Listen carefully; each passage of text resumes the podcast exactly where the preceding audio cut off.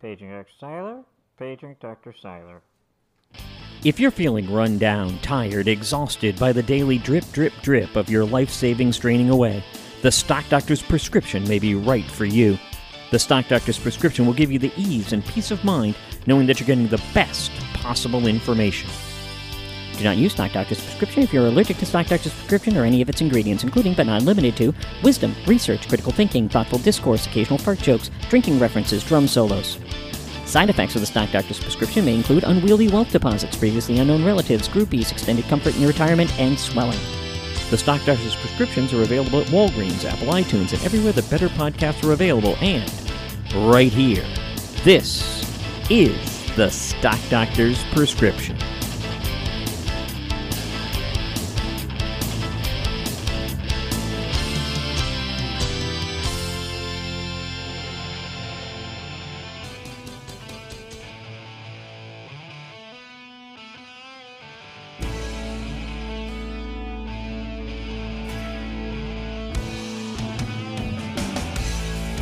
Welcome to the show. As our announcer said, this is the Stock Doctor's Prescription. I'm Lee Seiler, also known as the Stock Doctor. You listen to the show here for the weekend of January 26th and 23rd, right here on the Florida Man Radio Network. And uh, joined today, as always, Justin Kenny. This just in. Yep. We have the fiscal therapist, Jared Bocart, and our megalennial herself, Miss Nikki Ward, which will have a millennial moment. Is that a temper tantrum? No, Oh, not yet. You're not. You're not playing Katy Perry, so Oh, okay. Know- But you love that song. love it. We all do. I know you, you love the song, but what you're not loving right now is what's going on in the market. No. All right, so let's uh, clarify first of all when we are doing the show because it's certainly not Saturday afternoon in the Panhandle or Sunday morning in Orlando, but we are airing at those times right here on the Florida Man Radio Network. So the markets have been really ragged lately, and we're not seeing a lot of recovery here. Um, uh, we have concerns. I mean, look, although there's a lot going on. The Fed has certainly changed directions, and that's since uh, Jay Powell got renominated. But we have a market that last week, we're recording, by the way, this is uh, Thursday, right around the market close on uh, January 20th? 20th. Yes, January 20th, Thursday. The market is about to close. And just to give you an idea what's going on with the market, uh, we'll tell you right now because we're about to close. The Dow, all three major averages were up nicely. And now all of a sudden we see the Dow down 341 points at 34,682. The Nasdaq down 193 points at 14 at 146. The S&P down 53. So uh, at 44.78. So we're seeing a lot of carnage out there in the markets. Uh, and this is on the heels of the week before, which we were down, but not down that much. The Dow is down almost one percent. The S and P and Nasdaq down about a quarter of a percent. So we've seen this before, Justin. Yep. This is not something that's uncommon. It it's a little uncommon for January. You know, January typically is a continuation of a decent time of year as far as seasonality with the markets. But look, we have interest rates that the Fed has already transparently said we're raising rates, and they're saying potentially four times this year. Yeah, and I've also heard some speculation that instead of doing so by a quarter of a percent, that they would do it as 50 basis points. Yeah, and it that that's does happen. I mean, it's happened because if the Fed and we saw uh, Brian Wesbury, who's an economist at First Trust, we saw him speak a couple of weeks ago, and they're looking to get the Fed funds up to two and a half, three percent. That's a lot of rate hikes. It is. It's a lot of rate hikes. So they're not going to be able to do that probably in, in 25 basis point increments, which the 50 basis points. Look, I I'm on the camp that when you really sift through the data and when you see that, I mean, quite frankly, we are seeing inflation, yes, but how much of that is wage inflation? Eh, That's not going away. But I think everything else, once the supply chain issues get worked out, which could be middle of this year, later this year, from what I'm hearing with economists. But certainly, inflation is a problem, and the Fed may be or may have been behind the curve just a bit. They may have been. They may have. They may have also just been trying to placate so that Jerome Powell could have his job. This is true too, and and he was very very accommodative until he got that nomination. And then he just about faced. Absolutely. So let's talk about the January barometer because this is basically what we're talking about, and and again a little bit disconcerting what we're seeing here. And anything with high multiples or what we call high PEs, those stocks have been really getting hammered the most.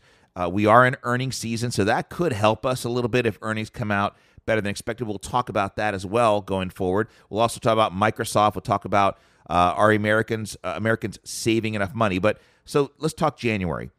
The Nasdaq so far, the Nasdaq Composite so far this month, which we're 20 days in, not 20 trading days, but 20 days in, has had its worst January since 2008.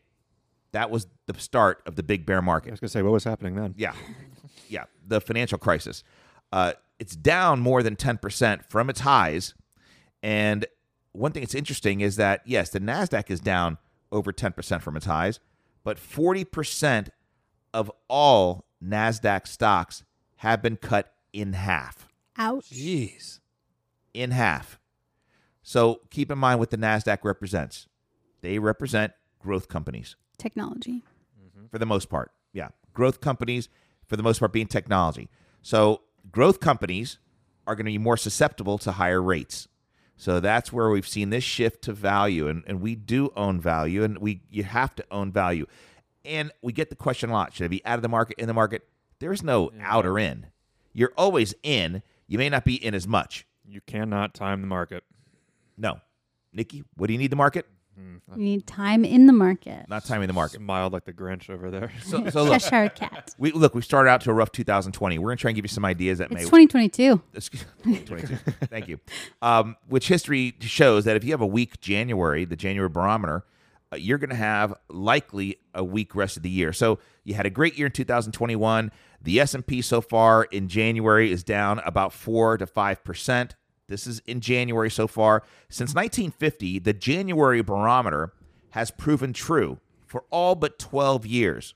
We're talking 71 years, 12 years it has not held true, meaning, according to Stock Traders Almanac, and there's been some notable ex- exclusions to this 1966 through 68, which is Vietnam War, 2001, which is 9 11, the new bull market that started in March of 2009, and the two past pandemic year eras. But every down January since 1950, except those I mentioned, were followed by either a new or continuing bear market, in this case, could be a new bear market, or a 10% correction. We've seen that in the NASDAQ, Yeah. or a flat or down year, except for 2021. I was going to say one of those notable exceptions was last year. Sure. I mean, we had a bad January, ended up having a pretty pretty darn good year. On average, after a down January for the S&P 500, which by the way, on average, the S&P 500 does pull back about 13% after a January a down January and it will close at its 11-month low, but the index closes the year typically. So in other words, 2022 on average would likely be down 1.1% after a down January. That's the average, but you do see a correction of that 13% on average before that. I mean, I think 2022, the waters look choppy, but I think also as well that provides an opportunity for you to buy great companies at a discount. I like that. I mean, some of these stocks right now, the Nasdaq's obviously obviously twelve percent off its high, um, but a lot of the rate hikes are now being priced in. So I mean, foreseeably, these stocks will will regain some of those losses by year end. That, that's a great point, Jared, because the market does price these things in. And when you look at stocks that are absolutely getting hammered, that have good performance and good earnings, they're getting hammered because they maybe have a little stretched valuation. Mm-hmm. And and the market is is saying, hey, it shouldn't be this stretched. But that is for now. Justin, I'm sorry. I was just going to comment on on how how much I love our millennials. Yeah, I mean, just the positive. You know, Nikki said, "Hey, that's this is your chance. Right. This is your chance. You've been on the sidelines waiting for a deal. Now it's here." There's a lot of deals out There's there. a lot of, lot of things to own, a lot of sales going on right now. And, and you know, we talked about earnings, and we are right in the midst of earnings season. And uh, we, we had the banks report, which have been a little bit disappointing thus far, um, at least from the big banks. I mean, the common theme seems to be higher expenses. And we kind of knew this that wage inflation was going to be here, but the banks see that uh, I mean Goldman Sachs they missed Wall Street expectation on earnings because of surge in expenses, and that's because they paid Wall Street workers a lot more to work there. Plus, they put a little bit a little extra in litigation reserves. The bank said Q4 earnings fell 13% year over year. And look, I think that Goldman Sachs was overdone on the downside. It got absolutely bludgeoned after earnings. They also increased their staffing by 8%. And not to mention, you know, they had a slowdown in equities trading. Yep, and that's All of the them thing. They missed. They missed, and they had a great, a banner year for equities trading in their trading departments. They missed by about three hundred million uh, as far as the uh, expectation. And just like Goldman Sachs, J.P. Morgan and Citi also saw a rise in expenses. Um, look, Charles Schwab came out, basically told the same story, and they paid the price. J, uh, Charles Schwab stock down 6% on the news. So, as of today or before today, there have been 55 companies that have already reported earnings in the S&P 500. They've averaged 76% of those 55 have beat earnings expectations by an average amount of 8.6%. This compared to last quarter, which was Q3 earnings, because we're in Q4 earnings right now, that 88% of the companies beat expectations and they beat by 15%. Jared Bocart, does that mean something to you? Yes, it's complacency essentially. We've gotten so used to the this new standard essentially of uh, beating earnings by a, a very wide margin that now anything below that, even though they're still beating for the most part, is now oh that's not good enough anymore. Um, I think uh, for this earnings season, I think you'll see a lot of companies that still beat. The fourth quarter was not bad. Uh, First quarter, we talked about this. The first quarter is what I'm going to be kind of worried about, but. Um, I think the bar is set too high, especially in a, especially the market we're seeing right now.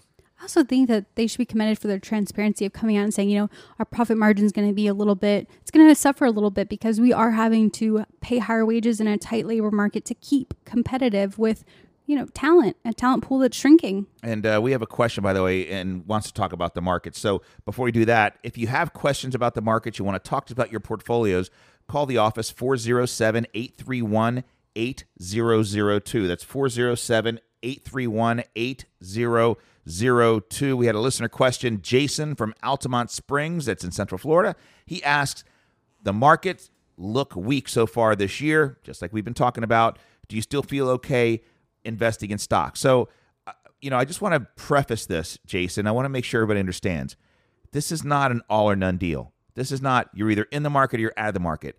If you are an investor and you have a time horizon, you should always be in the market, but in the market to what degree? If you have stocks that are extended, that have made a big run, you may want to pare that back. But certainly, I would never tell anybody go to complete cash because that is a losing proposition. Particularly when inflation is running rampant.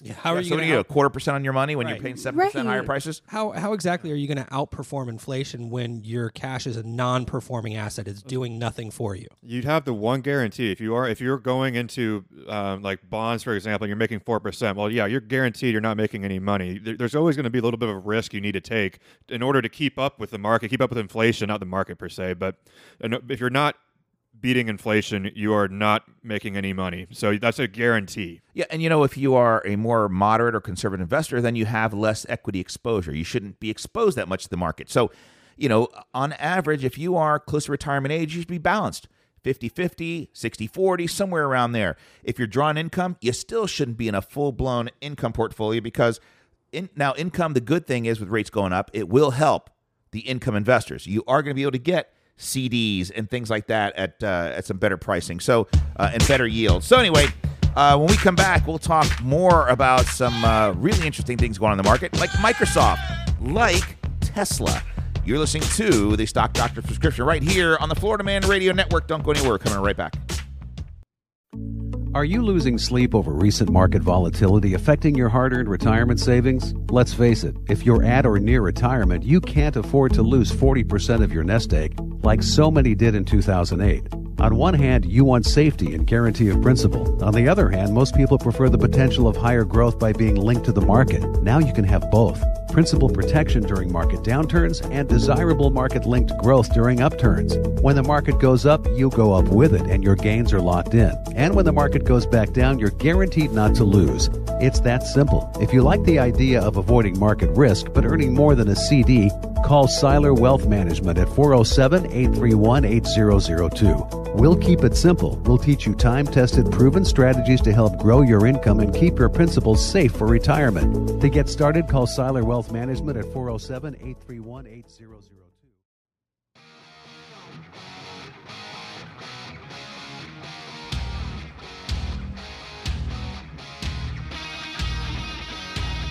Hey, everybody, welcome back to the show. You're listening to the Stock Doctor's Prescription right here on the Florida Man Radio Network.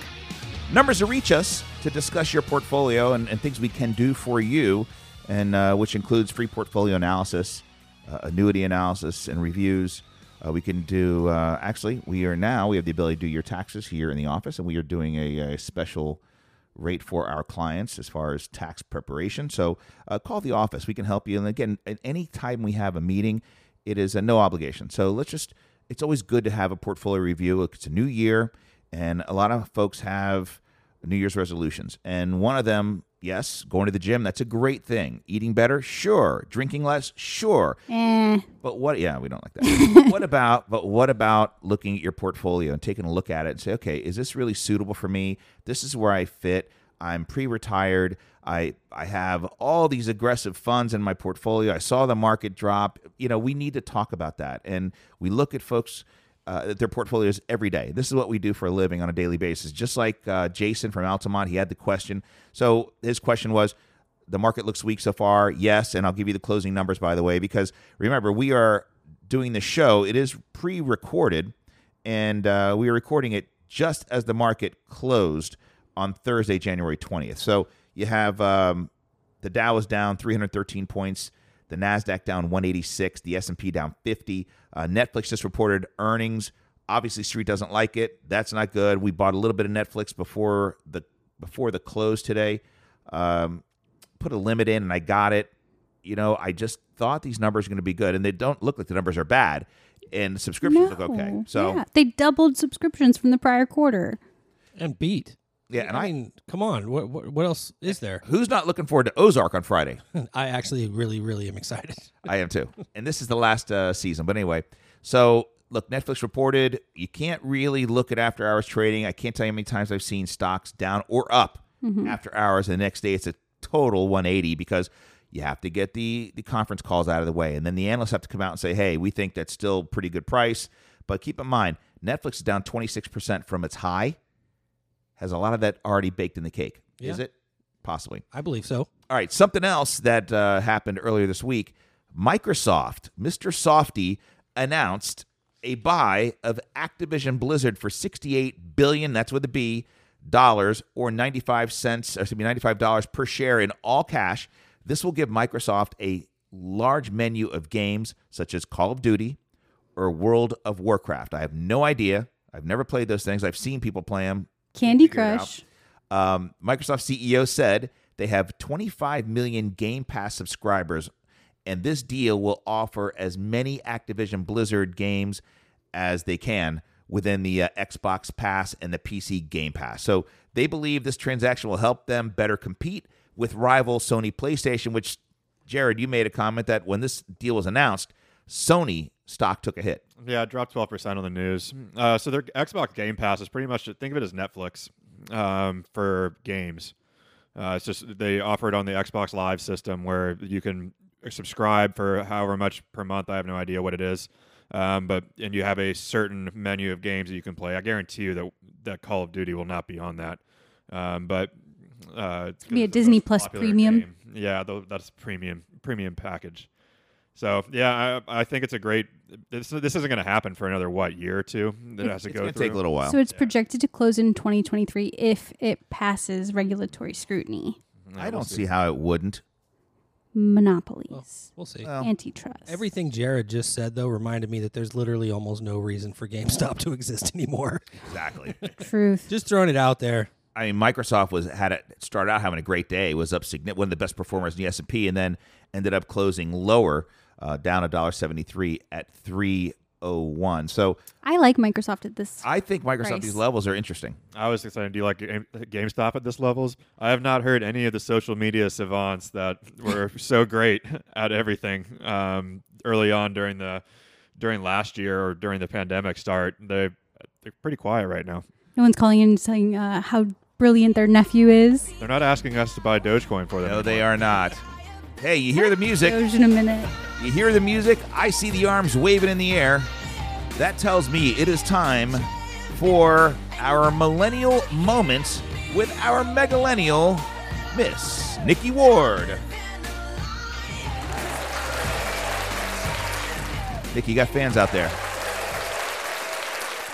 Hi, Dad. right. That's right. He does. He does listen. He does. And I actually heard from a client the other day who was saying that they were listening to it and blah, blah, blah. And I was like, oh, I'm so glad someone other than my dad listens. That's great. So, California prosecutors have filed two counts of vehicular manslaughter against the driver of a Tesla. This Tesla was on autopilot when it ran a red light, slammed into another car, and killed two people in 2019. Ouch. Not great. No. So, the defendant appears to be the first person to be charged with a felony in the United States for a fatal crash involving a motorist who is usually using a partially automated driving system. So, the misuse of autopilot is not new, right? I mean, Right. autopilot can control steering, speed, and braking. But I think that this charge, I mean, these charges are only going to serve as notice to drivers who use these automated driving systems that they cannot rely on them fully to control the vehicles, that they, the driver, are still responsible for anything that happens while they're behind the wheel. You know, I think that this takes the whole distracted driving to a whole new level. But this also just sets. If this does fly, this sets an unbelievable precedence that you are charging somebody for vehicular. Man- now, again, so let's say if somebody was driving Mm-hmm. normally and not impaired, would they be charged with vehicular manslaughter? Yes. I mean, it's an accident. Yes. I mean, yeah. Not impaired though. I Not mean, it impaired, depends I on if they were being. I- I thought Indi- impaired usually. I mean, way. look, civil's different. yeah, I know. I don't think That's the sets thing. Like, were they were they doing a burnout at the time? Because then, yes, possibly they would be charged. I don't think this sets too much of a precedent. These aren't fully autonomous cars. Like so, yes, if you're if you there should be charged with this, you're supposed to be uh, at the wheel, ready to make any evasive maneuver you want. Once they become fully autonomous, though, that creates a whole nother issue because then you run into situations. I always like thinking about this. Whether like let's say you're in that car and that autonomous vehicle has the option between running over this pedestrian or nailing this car right beside you. Which option are you going to take? Which one's the least likely of death? Which one's the I don't know. I'm not sure. I, this creates a whole litany of issues that we got to Nick, think about. Nikki, is there a civil case going on too with this? So there are. So the families of the two victims are not only suing the driver, but they're also suing Tesla. Okay. Well, I understand that completely. I do too. I mean, I think at the end of the day that the buck stops with Tesla. I don't think that Tesla goes out of their way to do just about anything. And I definitely don't think that they're informing drivers as far as, you know, this is only a level 2 automated driver system. You need to have your hands on the wheel at all times. So- you need to be at the wheel. Is that what level present. two means? Please Yes. explain that to listeners. Yeah, so what it is saying is that it requires the drivers keep their hands on the wheel and eyes on the road. That means you can't be sleeping. You can't be distracted. I don't know if this person was. Show me a video of somebody uh, having sex while the autopilot yeah, I've- going on. Yes, this is a thing. This is actually a thing. And um, my question is level two. uh, Like, okay, I, I get that. I really do get that. My issue is that I'd say on day one of letting your car drive you to work, you're going to have both hands on the wheel.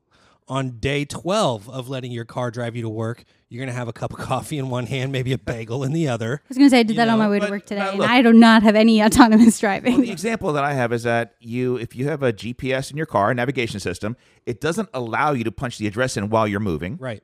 Why would it allow you to cont- to to- fully autonomous? I mean, I would think that Tesla's so technology technically advanced that they know when you're not touching the steering wheel or have your hands on the steering wheel. So this is another thing that I just feel like Tesla could be doing so much better. They declined to include a more robust driver monitoring system, something like infrared eye tracking, for example, to make sure you are alive and awake and alert at the wheel.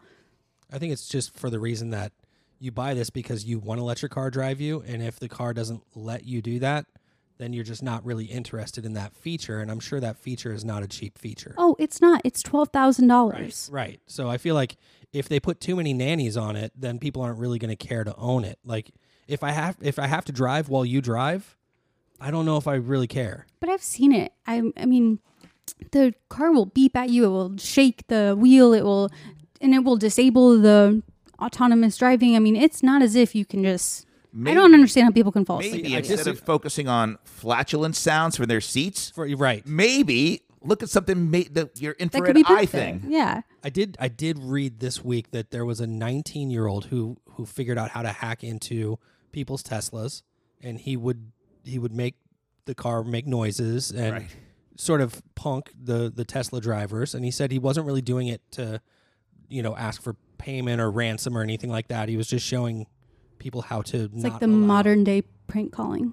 Yes, I guess sort of. He, he just wants Tesla owners to realize these are the back doors. These are the ways that you can get in and, and hack this car. So uh, Well, this is uh, certainly a precedent-setting case here. It's Gonna be. I'm intrigued to see how it plays out. Wow. All right, that was Nikki Ward, our megalennial, with the Millennial Moments. All right, thanks, Nick. We'll let the song play a little bit because I know you guys love it. There you go. Arms in the air. Jared, you're getting much better at that, by the way. Thanks, I Way better that. at the arm movement. Yes. Never gets old. Never gets old. It's awesome. Um, speaking of something that is not getting old, is uh, well, I'm trying to do transition here. I'm not sure. how to do Anyone say, I know he's not going to talk about me. anyone that's biking. Uh, anybody biking yeah you're you're not getting old well uh no, I am getting old. That's how I know you're not going to be talking about me. i am not talking about you because i'm the one in here that's getting old but i want to talk about first before we go into you know you you gave us the hint here about peloton we're going to talk about that which has been an unbelievably disaster for investors and for the company and who knows what else is going to happen but um you know we talk a lot about insider buying and selling this is a it's a legitimate way to look for opportunity because the insiders are usually correct in what they're doing. If they're buying, typically it's a good time. If they're selling, it's also maybe not a great time. So it could be bearish or bullish, but simply said, you know, insiders sometimes they sell for a number of different reasons, whether it be diversification, estate planning, they have a divorce. You know, Elon Musk had to pay taxes. He just recently sold Liquidity. 16 billion. Sure. So this brings me to Peloton. That's PTON. We don't own the stock. It's on the Nasdaq. Um, their execs sold nearly 500 million dollars worth of stock before its big decline. This is according to SEC filings. Much of the selling started when shares surged past $80 in the fall of 2020. Then the sales gained momentum in 2021 when the stock held above $100. The CEO sold $119 million worth of the stock starting in November 2020. Um, others that sold were the president, uh, the co founder, and chief legal and culture. They have a culture officer, by the way. What does that mean? I have no Why idea. Why is it the millennials chuckling at that? Because I, knew just how baffled you would be I- I- by I the fully- idea of culture. I fully expected the millennials to be like, "You're, you're darn right, Right, they a do." culture why, officer. Why You're wouldn't darn they have? A, why wouldn't they have a culture officer? Peloton stock is down 80% from its 52 week highs and uh, trading below its IPO price. IPO price of $29, now trading at 15, 16 bucks. That's what they get for killing big. 25. It's at 25 right now. Peloton? Yeah.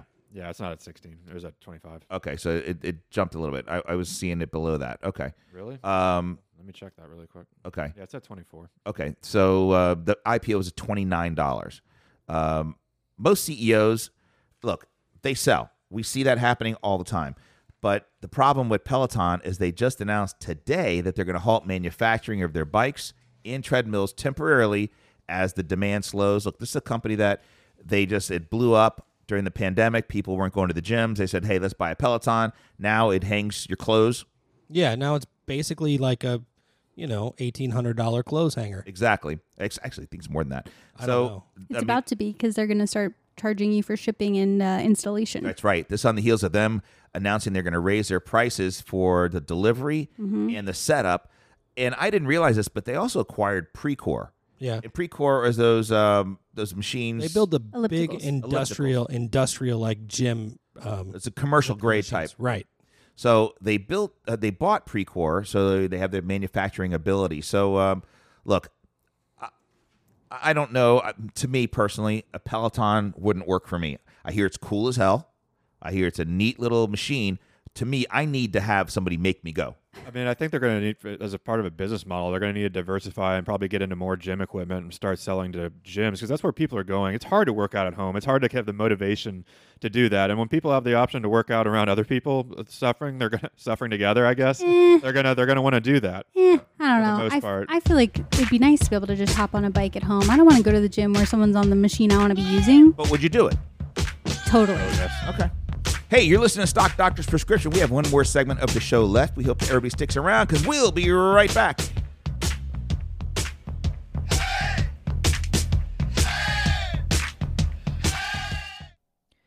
Here is a quick list of things that you do not need in a financial advisor. 1.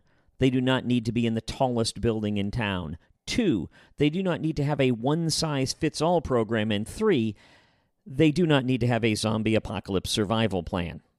Here are a few things that you do need in a financial advisor. One, a firm that takes their fiduciary responsibility to heart. Your success is their success. Two, custom built portfolios, not cookie cutter. And three, the ability to use stocks, bonds, mutual funds, and exchange traded funds to make the right combination of security and investments for each client. Let the stock doctor and his team give you a free portfolio checkup. Call at 1 888 855 2855. That's 1 888 855 2855. Free financial review, no obligation, for all clients, except for zombies. Zombies are on their own.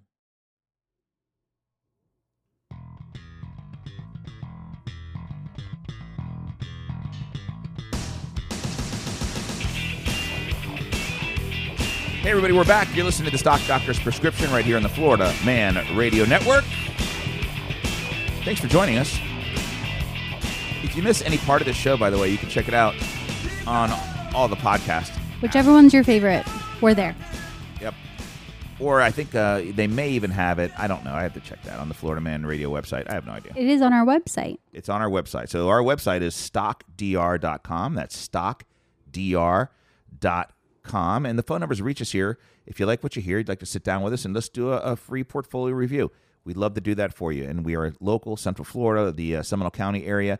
All you have to do is call 407 831 8002. 407 831 8002. We also have uh, folks on this on this panel right here that have ties to uh, the Panhandle. So uh, if if some of you out there would like to have just a second opinion to your portfolio, we have no problem sending one of our guys up there because they like to see family anyway. So um, I'm up there frequently as it is. Okay, so let's go on to a, another listener question. We have Allie from Winter Springs. Allie asks, I'm 56 years old and do not currently have a 401k at work, but I have an old IRA from a previous employer. So she had a 401k, sounds like, and then she rolled to an IRA. Should I contribute to this plan for 2021 or should I start a Roth IRA? So, you know, we always have to decipher these these questions just for what the information they give us. So, she has a tax deferred plan. A Roth IRA would be a tax free plan. So, what that means it's after tax dollars and therefore when the money comes out, you get tax-free growth and tax-free tax-free withdrawals. Okay. So, um the information I would like to know is if Allie was in a high tax bracket. Right? If Allie was in one of the higher tax brackets, certainly a Roth IRA makes sense. But if you're MAGI, if you're single, you know, if you're making, you have to make less than 129,000 in order to contribute to a Roth. If Yeah. you're married filing joint, that bracket bumps up a little bit to 204,000.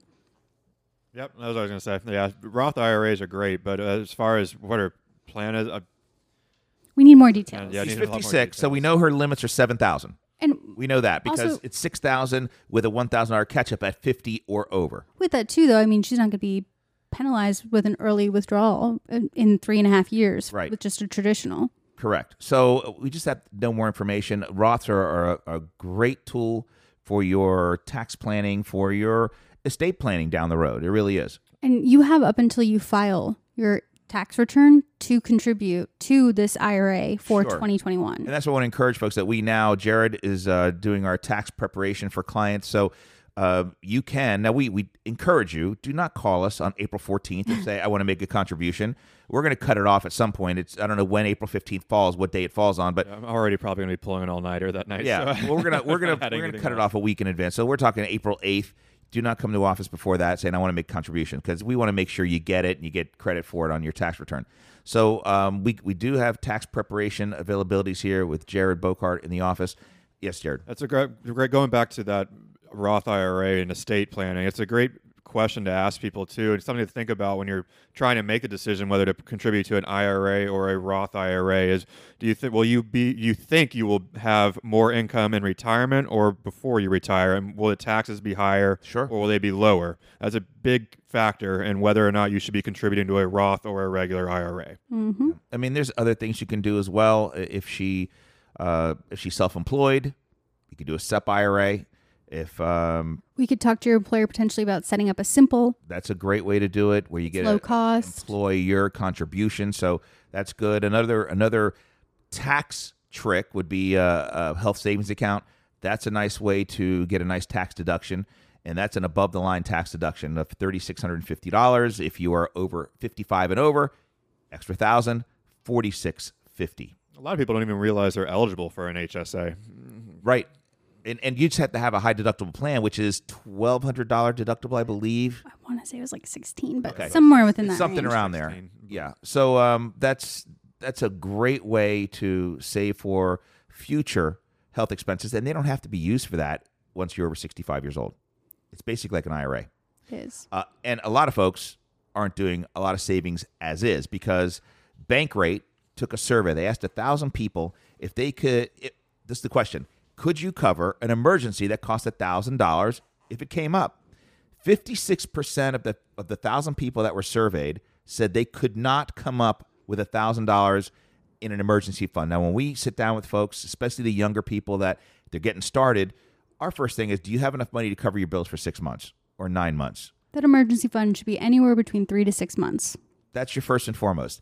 Then, do you have a, an employer sponsored plan where there's matching available? Yes, that's your next investment. Are That's you the next thing maxing you that do. out? So, but 56% said they could not pay a $1,000 emergency fund. So, of course, 44% could, but 20% said they'd have to put on a credit card. Bad. 15% said they would cut a bill to, to pay it and uh, cut other expenses. Uh, 10% would borrow from friends or family. Bad. 4% said they'd take a personal loan. I do have to say though, 44% reflects the highest percentage capable Sure. of covering the expense in the eight years of this poll. And it was up from 39% last year. Yeah, and sixty percent uh, can do it that are college degreed, and folks that make over fifty thousand a year. I mean, this look, this obviously is pointing towards the lower income people, and even for the lower income people, it's very important to have an emergency fund. I'm just sort of trying to wrap my mind around like, did they target the people? I mean, did they just randomly I- dial yeah. numbers? Uh, how how do we come up with who to call? Right, and, and look, there's ways to get started in the investment. Again, first and foremost, have an emergency fund. Then do your employer's Eliminate 401k. credit oh card debt too eliminate right credit away. Card date. We we say that say you got to get rid of that because if you're paying 15% interest, paying that off, you get a 15% return. Yeah. They, basically, that's your return. So we discuss this, especially with the younger clients, like we said, and and we try to come up with a plan for them. Maybe it's invisible investing, which is a good way to do it, meaning that you have money coming out of your checking account every month, whether it's 25 50 100 $200 a month going into a Roth or an IRA in dollar cost averaging in a mutual fund. That is a, an easy, good way to start, and we can certainly direct you. It is set it and forget it. You don't see the money out of sight, out of mind. Yep. So finally, before we uh, close out the show, after years of speculation, Verizon and AT&T have made the 5G network a reality as they turned on a major new part of their 5G network on Wednesday of this week. Isn't that unbelievable? I'll believe it when I see it. They've been lying to us about this for how long? Yeah, I got my shots. I still didn't. I still don't have 5G. I don't get it. Well, the networks use wavelengths called C-band to cover a large part of the country with wireless service, and it's noticeably faster than 4G. In fact, they say it's 10 times the download speed of the LTE network. Can you imagine how impatient we're going to be in 10 years? Ridiculous. We're going to have the instant gratification is the norm. Remember how cool dial-up net, dial-up internet was when we first had it? Minus the sound of it dialing up, yes. I was going to say only one other person at this table probably remembers that sound. Lee. No, the, and picking up the phone and accidentally canceling the connection. Oh yeah, Oh. that's right. Right in the middle of a download. That's right. I forgot that that happened. So anyway, Verizon and AT&T spent a fortune. In fact, Verizon says uh, they spent like forty-five billion dollars, and um, AT&T twenty-three billion dollars. Verizon says ninety million people will get access to this new five G service uh, this month in major cities, including New York, Los Angeles, uh, San Francisco, and uh, AT&T says seventy-five million people. Not to be a Debbie Downer, but couldn't we also get just, you know, basic internet, maybe 3G out to the rural parts of this country? Because we still have internet droughts. Eh, who cares about them? The other problem is, and we're going to talk about this because it's not a problem, is this good news for Apple? This is spectacular news. I think it's for great news for Apple because Nikki, the only Apple phones that can actually participate. You have to have a phone that can participate in the 5G capable, network. right? It's the for the iPhones, it's 12 and up. So we've got 12 and 13. So that's it. This reminds me of, of something I uh, mentioned to you in the past about I, I saw uh, an interview with a, a, one of my favorite guitar players, Eric Clapton, and he was explaining the fact that when we went from cassettes to CDs, everybody who had previously released music on cassettes saw a nice cash infusion because people wanted to update their their collection. Right. And so all the artists got to sort of double dip. You know, they earn money from selling you the cassette and then they earn money from selling you that same album in CD format, you know? Now they're making money off the vinyl, Well, now they're not make, Yeah. really making that much money selling music. No, not anymore. just the performance. Yeah. Yeah, I was going to say back to the app, it helping Apple. Definitely will, especially when people start talking to their friends who don't have the 5G capability. Like, oh wow, this is so much faster than than what uh, it used to be. Um, then you're going to have FOMO. if you're missing out. Oh yeah. and If- people if will you come- have- go on board. They say if you have a compatible phone, look for the 5G UW. And I'm assuming it's like a top right hand corner, probably, or 5G with a plus sign on your phone. But certainly, I think it it helps Apple in the upgrade cycle Uh, yeah. uh, because you know how many people that own iPhones, of the percentage of people that own iPhones, own 12 and 13s.